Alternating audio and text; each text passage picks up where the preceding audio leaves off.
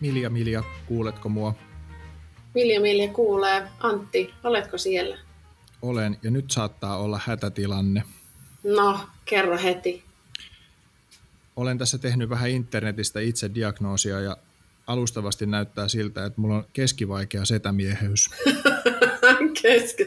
Mm-hmm. Haluatko avata, että kuinka päädyit tähän diagnoosiin, no laillistettu valelääkäri Antti Kiukas? Kaikki lähti siis, siis sellaisesta ihan arkipäiväisestä havainnosta, niin kuin usein nämä lähtee nämä havahtumat, että olin ostamassa takkia itselleni tota, tavara, sekatavaraliikkeestä ja, ja tota, katselin, että mikä olisi kiva takki ja sitten löysin mielestäni hyvän kandidaatin ja vein kotiin ja katsoin siihen vaatenaulakkoon, jossa aiemmatkin takit oli ja tajusin, että se on neljäs kevytuntuva takki.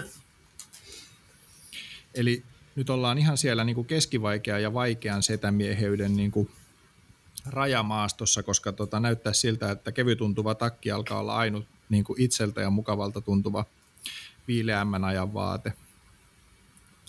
Eikä siinä vielä kaikki. Eikä vielä kaikki, kerro lisää. Olen myös havainnut kasvavaa tarvetta niin kuin ihmisille selittää heidän omaa elämäänsä, eli niin sanotusti spleinata. että et nykyään asiat, joita ennen pystyin kuuntelemaan, niin koen kasvavaa tarvetta selittää ne ihmisille itselleen. No silleen tavallaan, kun tämä on kuitenkin tämmöisen selittävän podcastin toinen jakso, niin tähän ei tule yllätyksenä, ei mulle, eikä Tommille, eikä kuulijoille millään tapaa.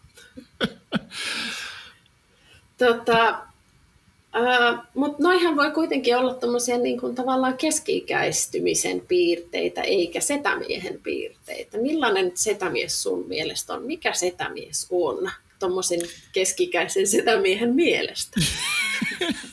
niin, ehkä, ehkä setämies siis on, on saanut myös niin kuin huonomman maineen kuin ansaitsee. Et, et ehkä se nimenomaan viittaa siihen keski-ikäistyvään, keski-ikäistyvään mieheen, joka tota, alkaa nähdä asiat eri valossa kuin näki silloin lailla, kun oli vaikka 15 tai 25-vuotias.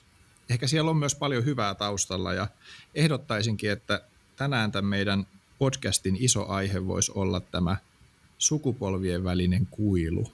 No mä meinasin just kysyä, että onko tässä kyse siitä, että niin sanottu setämies ei ymmärräkään nuorempaa sukupolvia enää? Siinä, siinä voi olla kyse, mutta ennen kuin suostun täysmääräisesti hyväksymään setämieheyteni, niin joudun heittämään ristikysymyksen, koetko ajoittain olevasi tätinainen?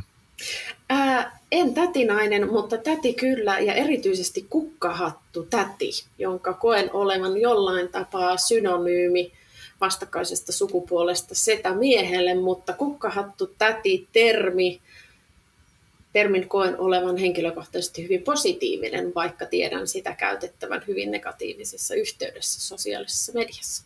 Kerros vähän lisää. Mä koen olevani kukkahattu täti, koska vanhemman naisen oikeudella niin haluan pitää huolta pienemmistä ja nuoremmista ja vähemmistöryhmistä ja paheksun kaikkea huonoa ja pahaa käytöstä ja haluan olla tuomassa maailmaan vain ja ainoastaan hyvää ja ihanaa. Siksi olen ylpeästi kukkahattu täti. No ei toi nyt niinku huonolta vaihtoehdolta kuulostanut. No ei, mutta setämies kuulostaa vähän huonolta vaihtoehdolta. No niin, tämän alun melko traumatisoivan jakson jälkeen niin voidaan toivottaa kuulijat taas tervetulleeksi Kiukas ja Köpsi toiseen jaksoon. Öö, ensimmäinen jakso musta tuntuu, että tässä taikarit saattoi vähän yllättyä tempustaan. Me, me siis ennustettiin, että 15 ihmistä kuuntelisi meitä, mutta se luku sitten ohitettiinkin siinä ensimmäisen vartin kohdalla julkaisusta ja mehän saatiin ihan, tiedätkö, yleisöä. Miltä tuntuu? No siis, äh, kyllä mä nyt luotan siihen, että ihmiset haluaa kokeilla uusia juttuja. Et enemmän mä olin huolestunut siitä, että ne kuunteli koko jakson eikä jättänyt sitä puoleen väliin. näin se on. Näin se on. Hei, tota, äh, sitten kuulijoita on tullut palautetta. Ajateltiin, että käsitelläänpä vähän viime jakson palautteita ja, ja, ja sitten pyydetään tietenkin sitä palautetta lisää, koska Instagramsissakin niin me aika paljon Miljan kanssa puhuttiin siitä, että olisi tosi kiva saada joskus vihasähköpostia, ja, ja sen takia me ollaan perustettu tälle meidän podcastille ihan tämmöinen niin vihasähköpostilaatikko, jonne saa laittaa palautetta kiukaskopsi at gmail.com Niin laittakaa tulemaan ja ei tarvitse pelkästään laittaa vihasähköpostia, mutta muutama tekisi ihan hyvää. Mä veikkaan, että tämän jakson teemat on sen verran tulenarkoja, että eiköhän tässä vihdoin niin sanotusti luukut aukea senkin suhteen. Mutta vähän me ollaan saatu jo. Yksi palaute, mikä mulle Milja tuli, oli se, että olisi ollut kiva, jos olisitte kertonut, että ketä te olette. Aha. Jutut oli hyviä, mutta hahmot jäi tuntemattomaksi. Kuka sä oot? Um, mä Paitsi oon, kukkahattu täti.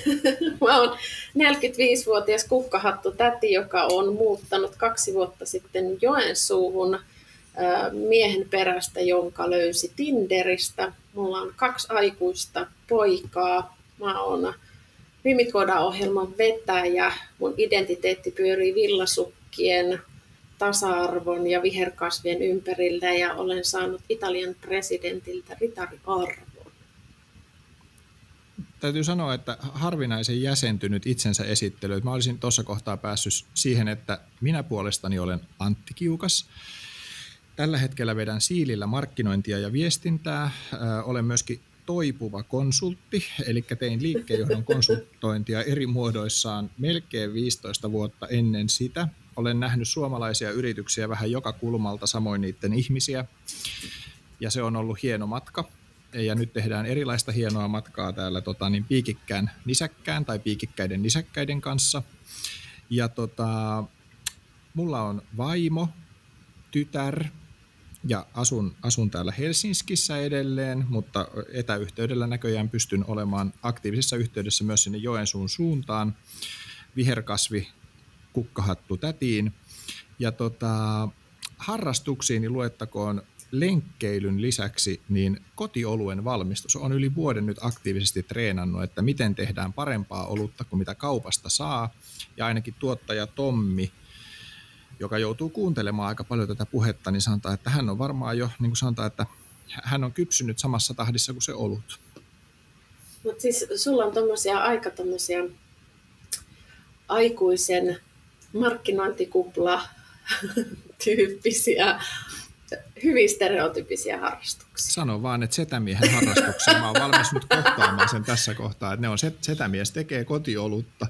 Se on muuten jännä juttu tämä kotiolut. Sitähän tehtiin viimeksi silloin, kun minun isäni oli setämies ja minä katselin, että, että siellä ne pulputtelee kotiviinit ja oluet ja nehän maistu siis aivan kauhealle. Nehän oli, nehän oli siis, vaikka niissä ei ollut prosentteja, ne silti maistu tinnerille, mikä ei Ai. käytössä katsoen mahdollista ai, silloin mun nuoruudessa, kun tehtiin himaolutta, niin kundit teki sitä. Siinä oli ihan helvetisti promille ja siitä tuli ihan tolkuttoman humalan ja sitten tuli kolmen päivän ripun ja krapun. Toivottavasti sun visse on vähän parempaa. Mutta hei, tuosta setämiehestä. Mä, äh, vähän, mun on niinku pakko sanoa, että, että kun sä käytät itsestäsi sanaa setämies, niin kyllä mun tulee vähän semmoinen ihoa riipivä fiilis siitä, että, että kyllä viime vuosina sana setämies niin on valitettavasti tarkoittanut vähän semmoista kriipyä, ahdistelevaa Aa. setä, vaikka kylläkin kauan aikaa sitten niin setämies merkitsi mulle sellaista lämmintä vanhempaa, vanhempaa miestä sille positiivisessa merkityksessä, mutta se on vuosien aikana kokenut jonkinlaisen negatiivisen merkityksen tuunut, tullut, tullut siihen olisin halunnut olla se lämmin pullantuoksuinen setämies. Ehkä, ehkä siihen itse viittasin, tai ainakin siis lämmin tuulisella säällä ja vedenpitävä johtuen untuvatakkien laadusta. Se on muuten kauheata, kun ajatellaan, että siinä untuvatakissa lukee aika usein, että peak performance. Se on vähän silleen, että jos joutuu vaatteeseen kirjoittamaan peak performance, niin silloin varmaan se peak performance on jo takana. Että siinä vähän niin kuin yrittää vakuuttaa itseä, että kyllä tässä vielä ollaan pelissä mukana näyttää siltä, että varmaan yksi sponsori meillä ainakin oli ton lauseen jälkeen vähemmän. Mä tässä nopeasti googletin tuota setämiestä, niin Duunitori on kirjoittanut kahdeksasta erilaisesta setämiehestä. Ja kyllä täällä on niin positiivisessakin merkityksessä niitä setiä mainittu. Et ei, ei pelkästään limaisissa merkityksissä. Hyvä. Mä haluan, mä haluan itseeni kytkettävän kaikki positiiviset setämieheyden piirteet ja vähän sitä loputonta tarvetta selittää itseäni nuoremmille maailmaa omilla tavoillani.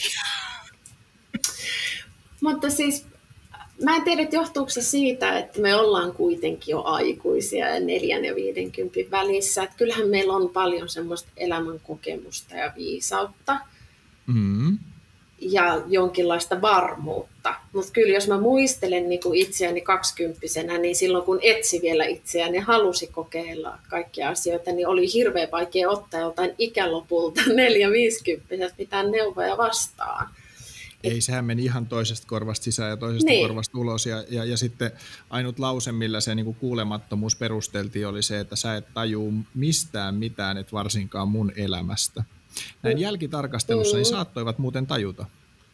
No joo, ja siis tuntuu, tuntuu samaan aikaan lohduttavalta se, että on saavuttanut semmoisen tietynlaisen ymmärryksen tilan, mutta samaan aikaan tuntuu jotenkin tosi kornilta se, että haluaisi mennä kertomaan sille kaksikymppiselle asioita, kun muistaa kuitenkin, kyllä mä muistan kuitenkin, miten ahne sille elämälle vielä oli ja halusi kokeilla. Ja mä kun olen vielä ihminen, joka on täytynyt tehdä samat virheet kuusikin kertaa, jotta, jotta niin kuin oppii, niin, niin kun ajattelen niitä kaksikymppisiä, kenelle mä olisin menossa tulkuttamaan jotain, niin onko siitä hyötyä? Onko mahdollista rakentaa tämmöistä siltaa näiden eri sukupolvien välillä?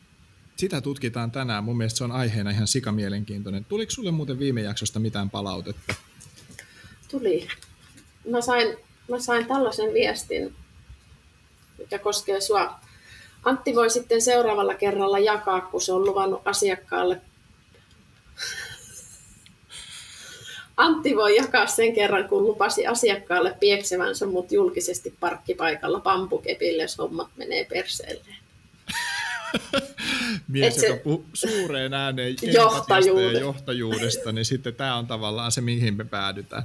No sen ja. verran joudun puolustuksen puheenvuoron pitämään, että tämä lause lausuttiin hymyilevin suin ja huumorin kannattelevana, mutta on kyllä sanottava, että aika vaarallista huumoria taas näin jälkitarkastelussa se olisi saattanut osalle toi, niin näyttäytyy aika hostiilina toimintana.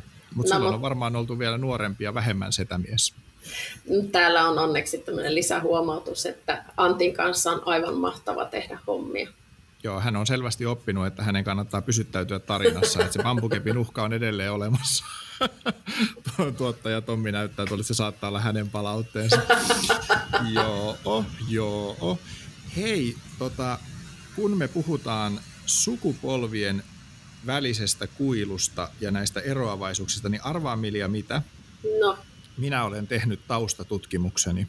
Siis Aha. kerrankin ei jää pelkkien omien väittämien varaan. Kato, kun mä tajusin, että siitä tulee todella kiusallista, jos mä puhun niin noiden nuorien äänellä tai itseni nuorempien äänellä, niin tota, kävi sillä lailla, että mä löysin tämmöisen joukon nuoria ihmisiä, eh, en saa kuulemma paljastaa, että mitä kautta, koska tota, he halusivat jäädä äärimmäisen anonymiteetin suojaan. Ymmärrän. Mutta löysin kuitenkin 15 nuorta ihmistä kommentoimaan heidän kokemuksiaan näiden sukupolvien välisistä eroista ja aion jakaa tänään sulle, että minkälaisia nostoja sieltä tuli. Mulle nämä oli ainakin aivan supermielenkiintoisia. Jännittävää. Toisaalta, toisaalta niin kuin samaan aikaan nämä oli sellaisia, että nämä, nämä sai itsensä ajattelemaan, että et, et onko jokainen sukupolvi itse asiassa edeltäjänsä parempi? Mitä mieltä olet? Kyllä mä uskon siihen. Miksi? Siksi, koska kehitys kehittyy ja nykyiset olosuhteet mahdollistaa ihmisille yhä enemmän kokeilumahdollisuuksia, avointa asennetta kaikkeen, niin kyllä mä luotan vahvasti siihen, että tulevat sukupolvet on meistä viisaampia ja heillä on kykyä oppia edellisistä edellisen sukupolven virheistä, niin kuin me ollaan opittu tietyistä virheistä, koska onhan se nähtävissä myös, niin kyllä mä enemmän antaisin valtaa nuoremmalle sukupolvelle. Oletko mm. eri mieltä? No en ole eri mieltä, mutta saa vaan miettimään tavallaan, että päteekö se kaikki asia. Jos ajatellaan vaikka tätä niin kuin maapallon jamaa, mm. niin onhan tässä nyt muutama sukupolvi jo niin kuin toistanut ja itse asiassa pahentanut niitä virheitä suhteessa siihen maapalloon et, et me, me kokeillaan tämän planeetan kantokykyä nyt sellaisella tavalla, jossa sitä ei ole koskaan aiemmin kokeiltu, niin mm.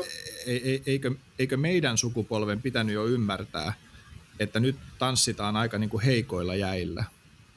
No siis piti, ja kyllähän sille paljon tehdään duunia, ja siis varsinkin nuoret johtaa sitä keskustelua, kun me ei olla sitä ymmärretty. Että on toki tiettyjä asioita suuntaan, jos toiseen, eihän siitä semmoista niin kuin absoluuttista totuutta ole, että jompikumpi sukupolvi on, on viisaampi, vaan se on mun mielestä niiden asioiden summa ja miinustelu ja kokonaisuus, koska mehän ollaan kaikki hyvin epätäydellisiä ja inhimillisiä. Ja kyllä se voi olla, että, että ehkä se on sitten se meistä seuraavaksi niin kuin päättävään asemaan nouseva sukupolvi, joka oikeasti on nähnyt sen hirveyden niin läheltä ja ymmärtää tavallaan sen asian vakavuuden, että he sitten meidätkin siinä niin kuin työssänsä pelastaa. Toivotaan näin. On, mutta mä huomaan ongelmaksi sen tuolla sosiaalisessa mediassa, että miten se vanhempi sukupolvi, varsinkin anteeksi, stereotypia, yleistys, vanhemmat miehet, niin pyrkii vaientamaan nuorten äänet, eikä anna politiikassa niin paljon tilaa, vaan väittää kuoliaksi asti sen, että he on oikeassa ja he ymmärtää ja heidän mielipiteensä on tärkeämpi kuin se tulevaisuus ja niiden tulevaisuuden ihmisten äänet. Se mm. vituttaa, mm. se vituttaa suunnattomasti. Joo, se on itse asiassa aika mielenkiintoinen paikka, kun ajattelee, että kenelle sitä aina sitä rakennustyötä siellä politiikassa tehdään, niin siinä on niin kuin kaksi motiivia, että sä rakennat joko itsellesi, mm. tai sitten se, että sä rakennat niille, jotka sun jälkeen tulee. Ja mm. se saattaa olla, että parempia poliitikkoja ovat tämän jälkimmäisen kannan tota, niin tekijät, ne jotka rakentaa lapsilleen kaikki varmaan juhlapuheissa sanoo rakentavansa lapsilleen, mutta sitten voi olla, että teot on toiset. No se. Mä tota, mä, siis tämä, mistä tämä mun viiteryhmä, jota sitten sain kuulla, kuulla tota, niin kommenttien muodossa, niin mistä se löytyi, niin tiedät, tiedät tota, nuorisolaisilla on nykyään semmoinen keskustelualusta kuin Telegram, Tiedän. Siis meillähän, meillähän Telegram vielä ihan konkreettisesti siis edusti viestintävälinettä de facto, mutta tämä on vaan ainoastaan sen apsun nimi, Telegram. Sitä kuulemma käyttää nuoret ja ISIS, siis joka onks... on lähtötilanteena huolestuttava. Siis mä nyt yleensä oon niin kuin aika hyvin ajan tasalla kaikissa näissä vehkeissä. Mä oon nyt jo päässyt niin kuin, osannut ladata itselleni jodelin, mutta siis onko Telegramissa jotain ryhmiä vai? On, on. Telegram, tele, Telegram on, niin kuin, se, se on niin kuin bulletproof WhatsApp, että sitä ei murra kukaan ja, no, ja se on, se on superturvallinen ja kaikkea kivaa. Ja sieltä nämä löytyi sitten nämä, nämä nuorisolaiset ja sitten me ruvettiin kyselemään. Okei. Okay. Mulla oli kivaa ja nyt on sulla. No. Ö, ensin me puhuttiin työstä ja urasta mm. ja, ja yrityksistä ja työnantajista. Ja, ja tota, siellä löytyy ensimmäinen iso eroavaisuus meidän sukupolvien välillä.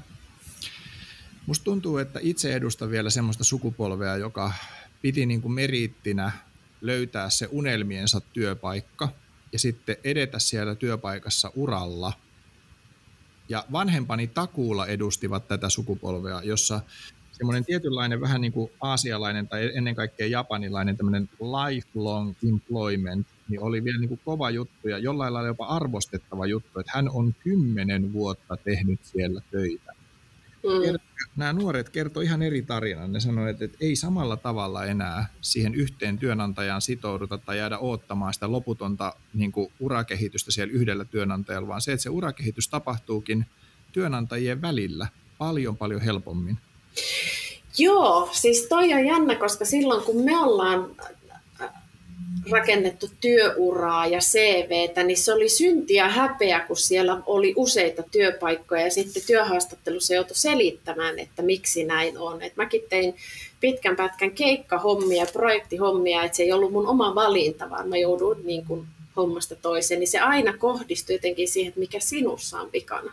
Mutta mä oon huomannut nyt myös LinkedInissä ja HR-ryhmissä ja, ja nuorten naisten tämmöisissä urakehitysryhmissä tota samaa, että he kokee, että siitä työpaikkahyppelystä saa monimuotoista osaamista ja se freesaa ajattelua. Ja mun mielestä se tuntuu ihan tosi uskottavalta ajatukselta ja siellä on jopa niin kuin, äh, suunniteltu semmoisia duunipaikkavaihtoja, että käyssä, käyssä ole viikko toisessa firmassa, niin mä tuun sun firmaan ja sitten myös suunniteltu sitä, että voisiko toimarit tehdä sitä samaa.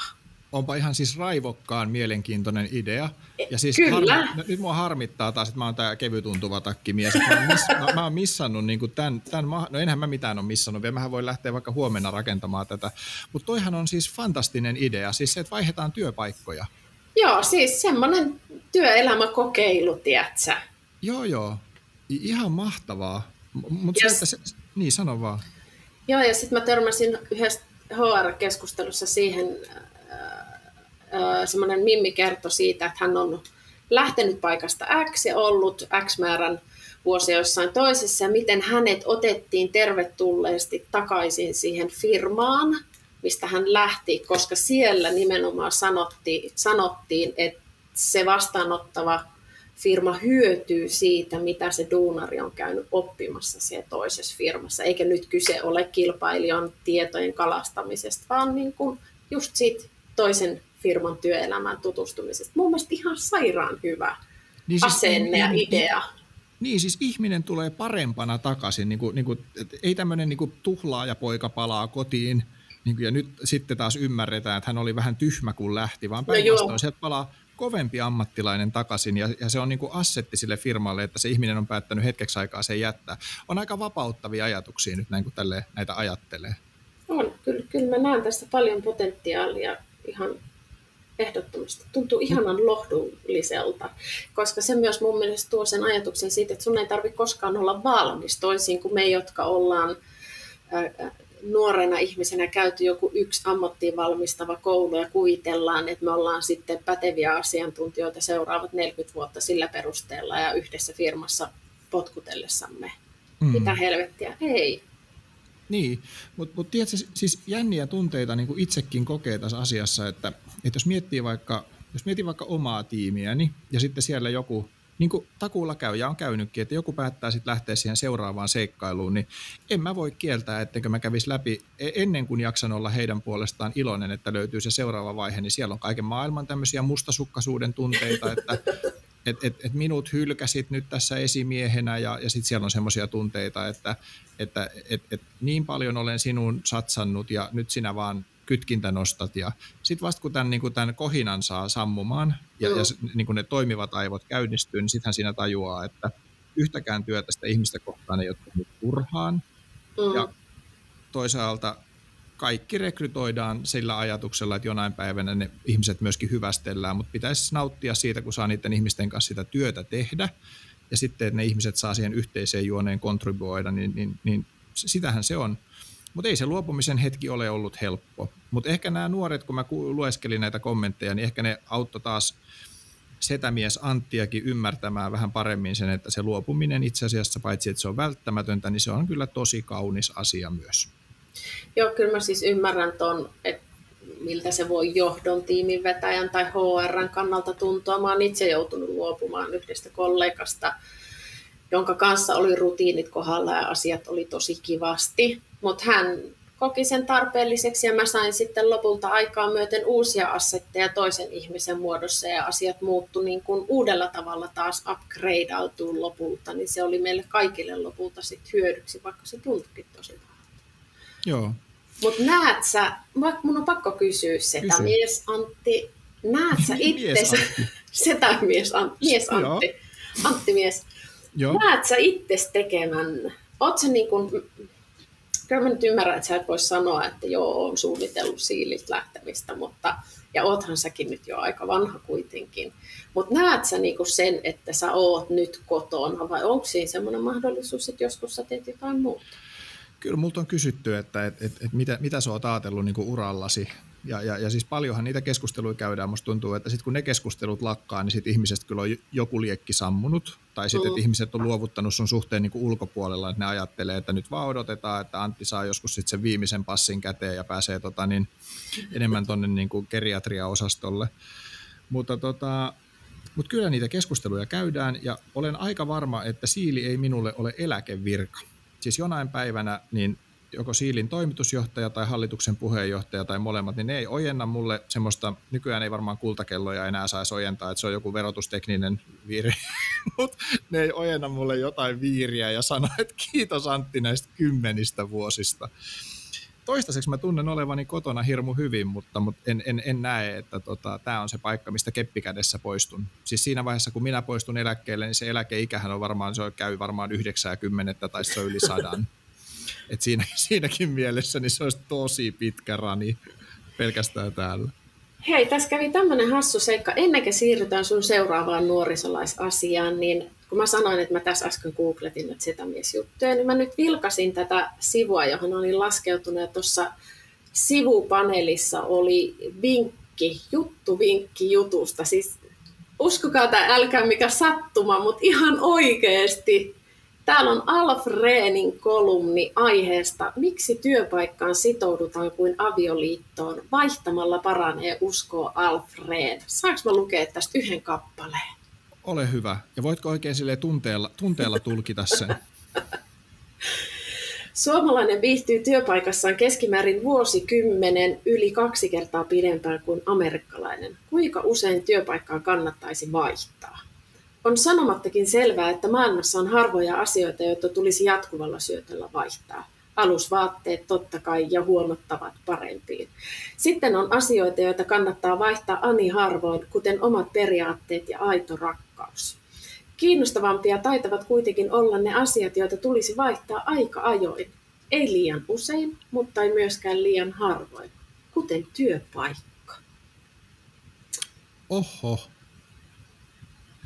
Mä Alfo meidän jäljellä selvästi. Ollaan niin kuin sam- samoilla linjoilla. Nuorisolaisten jäljillä, Antti, nuorisolaisten jäljillä, ei meidän. Sä omistat tämän nuorisolaisten asenteen, niinkö? Tämä ei ole pelkästään mulle niin kuin semmoinen niin kuin julkitulo mun setämieheydestä. Tämä on myös terapiahetki, missä mä ehkä luovutan muutaman untuvata, henkisen untuvatakin päältäni pois ja palaudun taas sinne tota, niin, nuorisolaisten piiriin. Mun on pakko jatkaa, tiedätkö, Milja, tätä vaatetunnustamista. Vai ei? Tämä ei lopu niihin untuvatakkeihin. Mä oon ostanut nyt semmoiset housut, jotka ei ole, ei ole college-housut eikä ole farkut, vaan ne on semmoiset niin sanotut mukavat olohousut.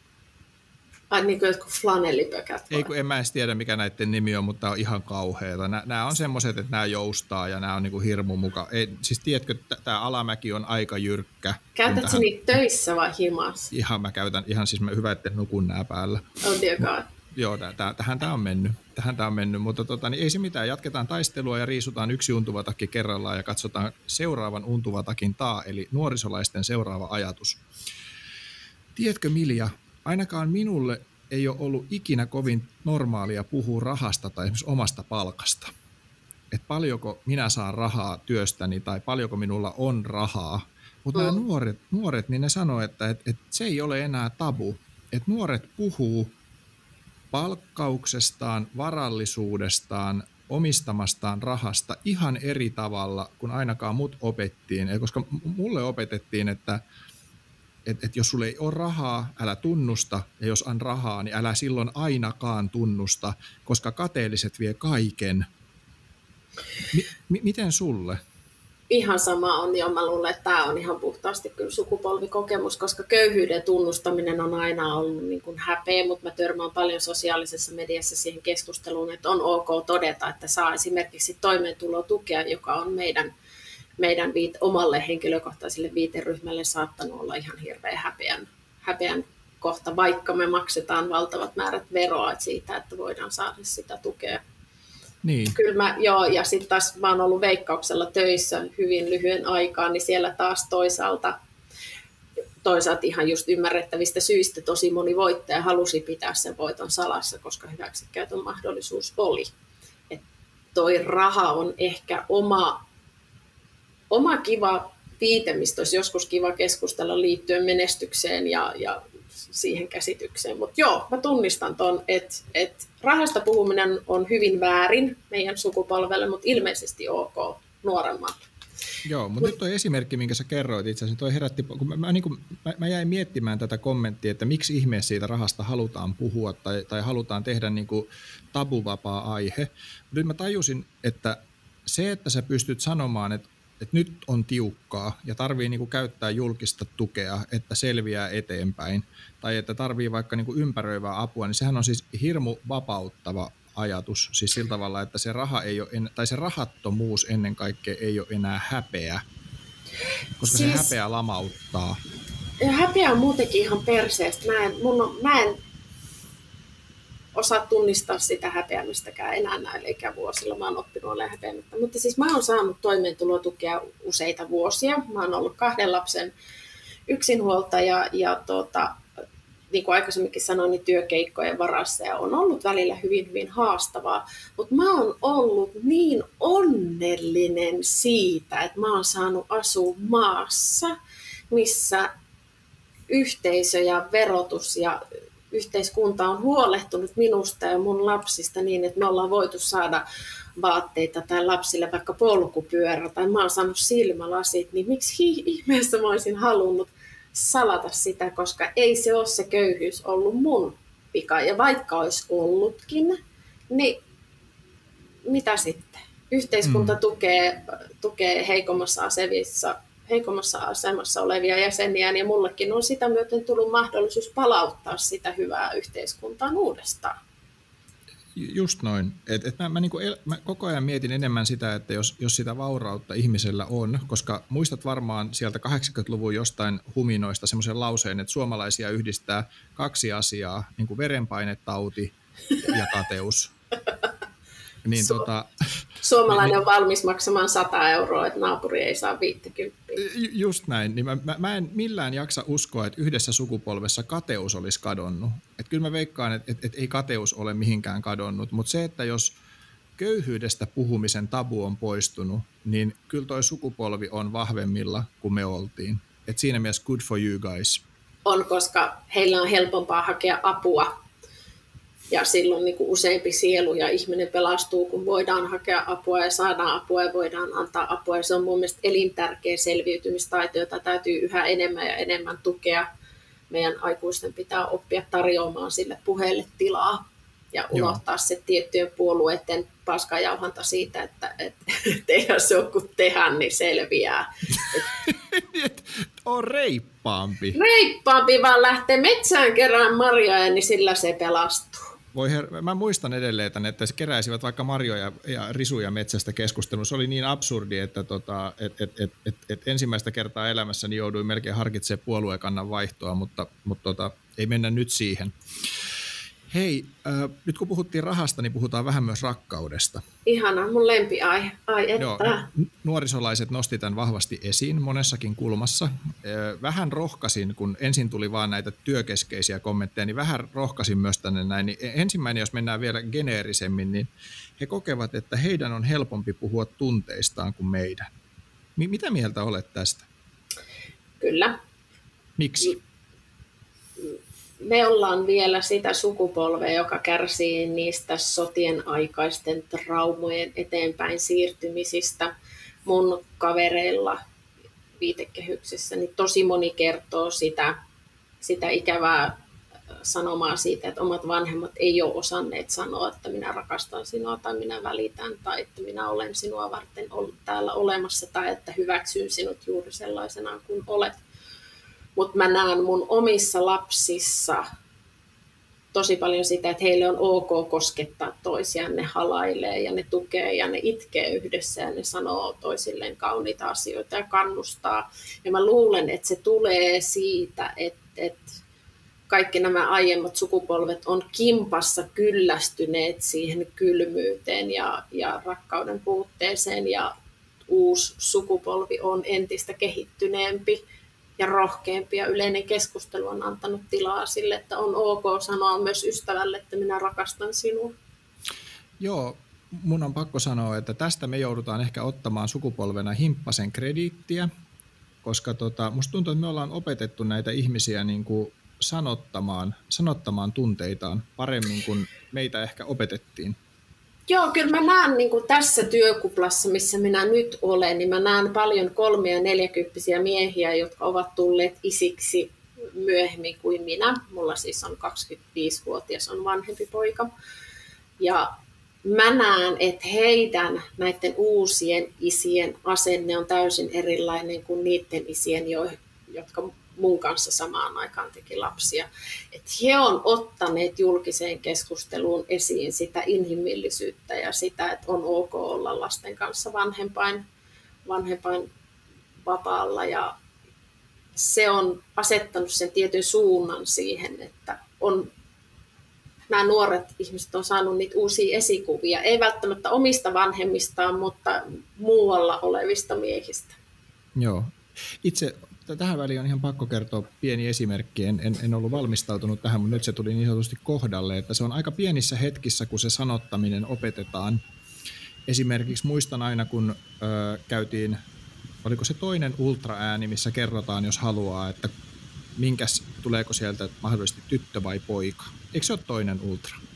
Mä en tiedä, koska silloin kun mä tein historian muinaisessa ajassa lapsia, niin kaikki oli ihan hirveän erilaista kuin mitä niin, nykyään. Niin, sä, sä, oot, sä, oot saunassa, sä oot saunassa synnyttänyt siellä maatalon, maatalon savusaunassa. Sori, mä unohdin. Ai niin joo, pikkusen, hetken aikaa kesti taas muistaa, Mili on 280 vuotta vanha.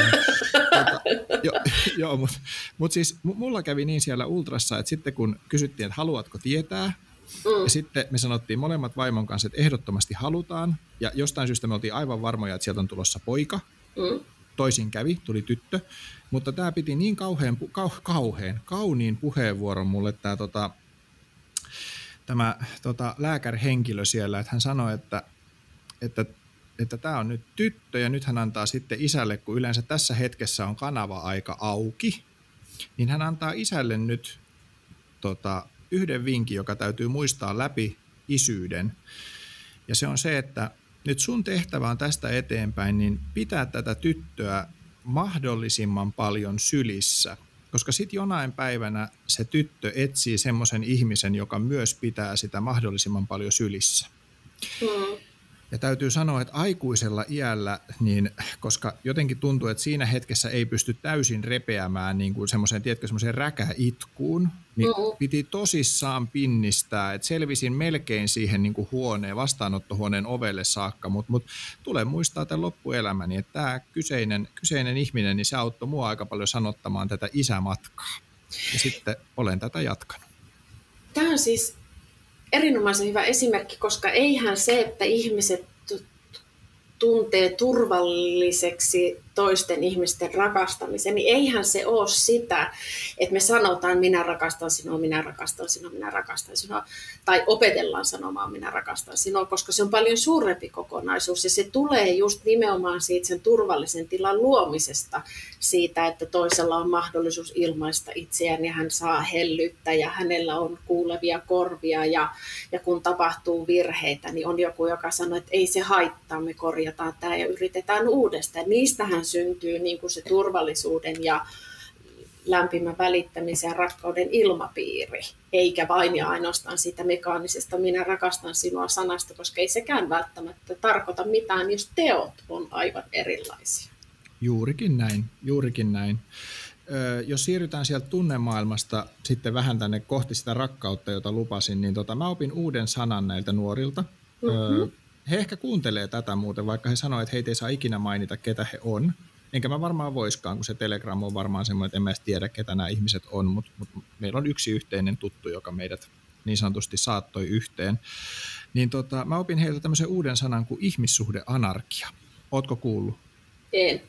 Ihmissuhdeanarkia, ihmissuhdeanarkia tarkoittaa sitä, että ei suostuta näihin standardinomaisiin raameihin ihmissuhteissa, siis sillä tavalla, että meillä on nämä luetellut nämä, miten se meni, espoolainen paritalo, Kotiuskonto ja isänmaa. Labradorin nouta ja puolitoista lasta. Farmarivolvo. Niin se on farmarivolvo.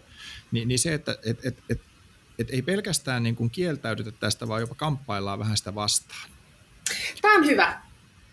Mä uploadeeraan tälle ja haluan vilpittömästi kannustaa nuorisolaisia tähän näin, koska kyllähän se nyt on ihan fakta, että, että tota, se, kenelle sopii parisuhde hetero naisen ja miehen välillä ja joka haluaa sen Labradorin ja Volvon ja puolitoista lasta, niin fine. Mutta jos joku ihminen haluaa rakastaa eri tavalla erilaista määrää erilaisessa muodossa, niin mitä helvettiä, antaa mennä.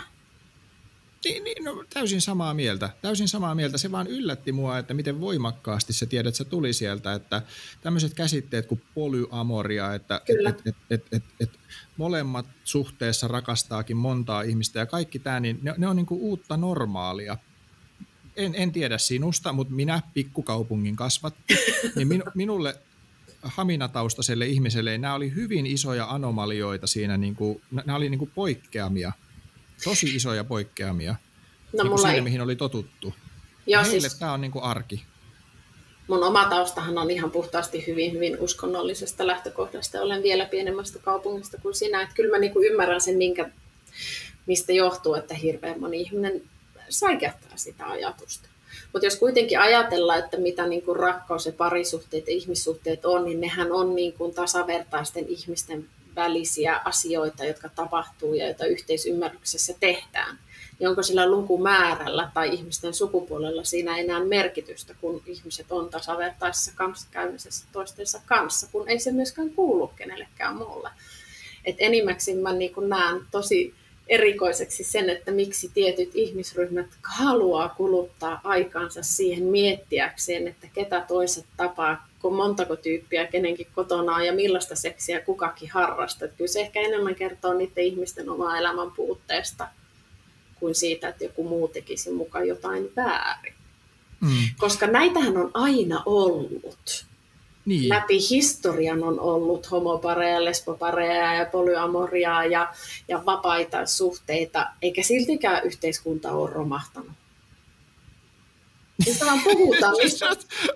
Ajatteleekohan joku, että varmasti joku ajattelee, että yhteiskunta voi romahtaa. No olihan se si- on. on. No silloin kun sitä tasa-arvoista avioliitto-oikeutta tehtiin, niin kyllähän nämä tietyt uskovaiset riisui oman vihkisormuksensa pois, koska heidän hetero, heteroavioliittonsa oli uhan ja romahtamisen alla, jos, jos homoavioliitot sallitaan. Mutta en mä niinku jos sun avioliittos menee sen takia piloille, että joku homo menee jossain naimisiin, niin se ongelma ei ole kysi homoliitossa, vaan se on siinä, että niin. Mm. Näin se on, näin se on. Joo, ei. Mutta mut, mut siis oli, oli kiva, ja jälleen kerran niin kuin, tavallaan se, se, että luki niitä kommentteja, niin, niin, niin, kuin, niin kuin se, että kun ne omat taustat on siellä edellisessä kierroksessa ja tavallaan siellä Haminassa nämä on ollut erikoisia asioita, niin tämä jälleen kerran niin kuin auttoi mua poistamaan ehkä yhden untuvatakin harteiltani ja katsomaan tätä maailmaa vähän avoimemmin. Siis tuli semmoinen tunne, että tämä nuorten kanssa keskusteleminen, niin mä oon tehnyt sitä viime vuodet liian vähän ja aion tietoisesti siis määrätä itselleni enemmän, enemmän tämmöisiä säännöllisiä nuorisolaiskeskusteluja. Mun pitää varmaan itsekin mennä sinne Telegramiin. Täytyy vaan toivoa, että päätyy sen nuorisolaisten foorumeille eikä sinne isiksen. Tota, vielä lisää. Hei, anna mä sano, totean sano. yhden asian tähän väliin. Tämä kuulostaa siltä, että kun me aikaisemmin ollaan puhuttu sukupolvien välisistä kuiluista ja sen sillan rakentamisesta, niin tämä ei ehkä meekään sillä tavalla, mitä me alussa puhuttiin, että että me annetaan nuorisolle jotain, vaan tämä kuulostaa siltä, että nuoriso antaa koko aika meille jotain. No kato, mä, mä, alan, mä alan olla ihan tällä samalla kannalla, että et, et, et ei, ei se ehkä olekaan niin, että se edeltävä sukupolvi kasvattaa sen seuraavan, vaan jossain kohtaa kääntyy kelkka ja se seuraava alkaakin kasvattaa sitä edeltävää ja pidän tätä niin kuin lahjana. Siis sehän vaatii meiltä vähemmän duunia, ei tarvitse mitään muuta kuin höristää korvat Mm. Ja, ja, ja, ja, ja, ja, ja ihan niin kuin vielä, kun näitä on, nämä on niin hyviä, että mä en malta olla näitä kertomatta, vaikka nyt aika paljon olen kertonutkin.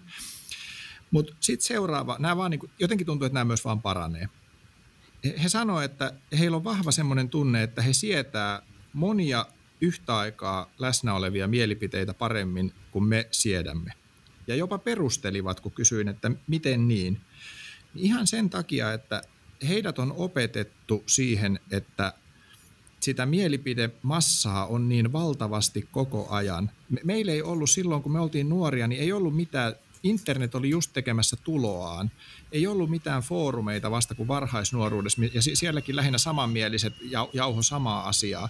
Mutta mut nämä ihmiset on kasvanut siihen, että voi olla sata mielipidettä, ja ne kaikki on yhtä aikaa totta, ja niiden kanssa voidaan elää että niillä pysyy korvat kauemmin auki kuin meillä, kun meillä oli semmoinen, että kun se oma mielipide ei ollutkaan enää muiden mielipide, niin aika äkkiä saattoi lopsahtaa korvat kiinni. Nyt mä puhun mm. meillä, puhun siis minulla.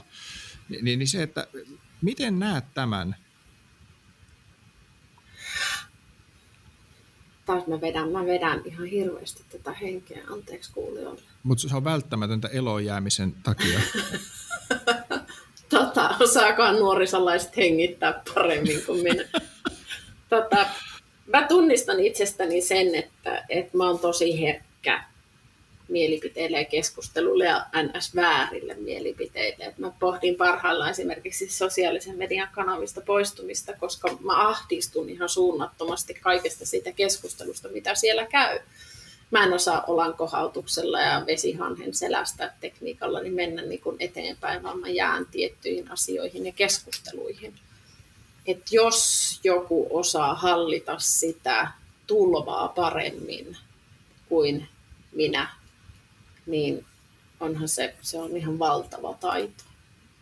Niin kato, mä oon olohousuissani ja, ja kerrosuntuva takeissani, niin mä oon monta kertaa siunailu, että miten ne nuoret ikinä selviytyy tuolla internetissä, että miten ne menee sen, niin kuin, jos muistat toisesta maailmansodasta tämän Omaha Beachin, missä niitä ammuttiin, niitä joukkoja kohti siellä rannalla, niin mulle se näyttäytyy samalla tavalla se, kun se nuori avaa sen selaimen, että nyt tulee niin kuin täyslaidalla ja koko ajan, että miten se kestää sitä. Mutta se voi kuule olla, että ne, ne, on, ne, on, ne on natiiveja myös kestämään sitä. Me ollaan ne, joilla on voinut olla vähän tiukkaa kestää sitä. Niin siis sikäli, jos heillä on sellaista taitoa, että ne osaa suodattaa sieltä ne, ne virheelliset asiat pois, esimerkiksi niin kuin koska eihän se kaikki tauhka ole vain mielipiteitä ja keskustelua, vaan kyllähän siellä on vahingollisiakin elementtejä, jotka liittyy syrjintään ja häirintään ja rasismiin ja, ja kehoon ja ulkonäköön ja tämmöisiin asioihin, että mikä tulkitaan mielipiteeksi ja keskusteluksi ja mikä on oikeasti sellaista, jolta kaikkien tulisi sulkea korvat tai todeta, että tämä ei ole ok. Et sikäli niin kun koen huolta, varsinkin kahta nuorta naista kasvattaessani tässä parhaillaan puolisoni tyttäriä, jotka kohtaa kaikenlaista sosiaalisessa vedessä. Mutta jos puhutaan vain niin yleisesti niin kuin vaikka politiikasta tai mielipiteistä, mm-hmm tiettyjä asioita suhteen, niin sehän on eri asia kuin sitten taas se kaikki paska sosiaalisessa mediassa, mitä siellä on. Joo, ja, ja, ja silloin varmaan me tullaan takaisin siihen, että, että jos ne tunnetaidot on kunnossa ja se mm. arvomaa, oma arvomaailma on ehyt ja, ja, ja semmoinen perusturvallisuuden läsnäolo on olemassa, niin, niin se on varmaan helpompaa kohdata myös näitä asioita. Plus no. sitten se, että kyllähän heille ihan eri tavalla opetetaan medialukutaitoa koulussa, vanhempien toimesta ja jopa niiden medioiden itsensä toimesta, että mikä on totta ja, ja mitä pitää niin kuin, tarkastella ja mikä on sellaista asiaa, jonka pitää osata antaa mennä toisesta no. sisään, toisesta ulos joo, tälleen vanhan, vanhan täti, täti-ihmisen syvällä rinta äänellä, niin haluan kuitenkin korostaa sitä, että sitä tulee jatkaa. Meidän täytyy jatkaa Kyllä. sekä itsellemme koska me ei olla niin kuin ikäryhmänä yhtään sen viisaampia. Ja me ollaan itse asiassa varmaan ihan paskoi erottaa just sitä huuhaa puhetta sieltä, että kyllä meidän täytyy jatkaa itsemme sekä myös nuorten ja lasten kouluttamista yhä enemmän ja enemmän, koska mitä enemmän niitä kanavia ja salattuja keskusteluja Telegramiin tulee, niin sitä enemmän misinformaation riski on olemassa. Tämä on ollut fantastinen keskustelu sinne, tota, sinne Joensuun Itä, Itä-Suomen kauneimpien kaupunkien tota, niin, yhteen huoneeseen. Näköjään podcastia voi nauhoittaa myös etänä. Mä, mä vähän pelkäsin, että, että tuleeko tästä mitään, mutta nyt kun mä näin, näin sua kuitenkin täältä jostain rööristä koko ajan vähän, niin tämä olikin itse asiassa aika kiva tapa tehdä tätä. Ja mä, tota, mä oon luvannut muuttaa stadiin 5-7 vuoden päästä. Erittäin hyvä. Voitaisiin kokeilla 5-7 kuukautta, niin helpottaisi tämä podcast-työ. Äh, ehkä vedetään sen verran yhteen, että otetaan muutamia nostoja vaikka molemmat. Itse nostan sen, että olen valmis allekirjoittamaan näitä nuoria kuultuani, että se saattaa olla, että pojasta polvi paranee, että seuraava sukupolvi todellakin saattaa olla kykeneväinen opettamaan edeltäväänsä aika paljon. Kyllä. Mä näen meidän ohjelmistoalan kuplassa paljon sitä, miten nuoret startupit ja sitten vanhat, ikivanhat IT-talot niin löytää semmoisen yhteisen kanavan kommunikoinnille, mistä toiset tuo mukaan sitä liiketoiminnan osaamista ja toiset tuo uusia ideoita ja ne pystyy uudessa luomaan uutta ja parempaa, niin se on varmaan semmoinen tapa, mikä voitaisiin, niin kuin, sitä samaa voitaisiin toteuttaa joka paikassa. Että on ehkä jotain, mitä sinä setämies Antti voit siihen keskusteluun tuoda ja on jotain, mitä minä kukkahattu täti Milja voi siihen tuoda, mutta haluan, että nuoret saa oman äänensä kuuluviin yhä enemmän. Mä haluan kuulla, mitä ihanaa ja paljon viisaampaa sanottavaa niillä on. Näillä ajatuksin kohti ensi kertaa minä vedän kevytuntuva takkini tiukasti kiinni ja paidun syystuuleen kohti lähikauppaa ja ruokaostoksia. Kiitoksia Antti. Oli taas Kiitos. mukava jutella.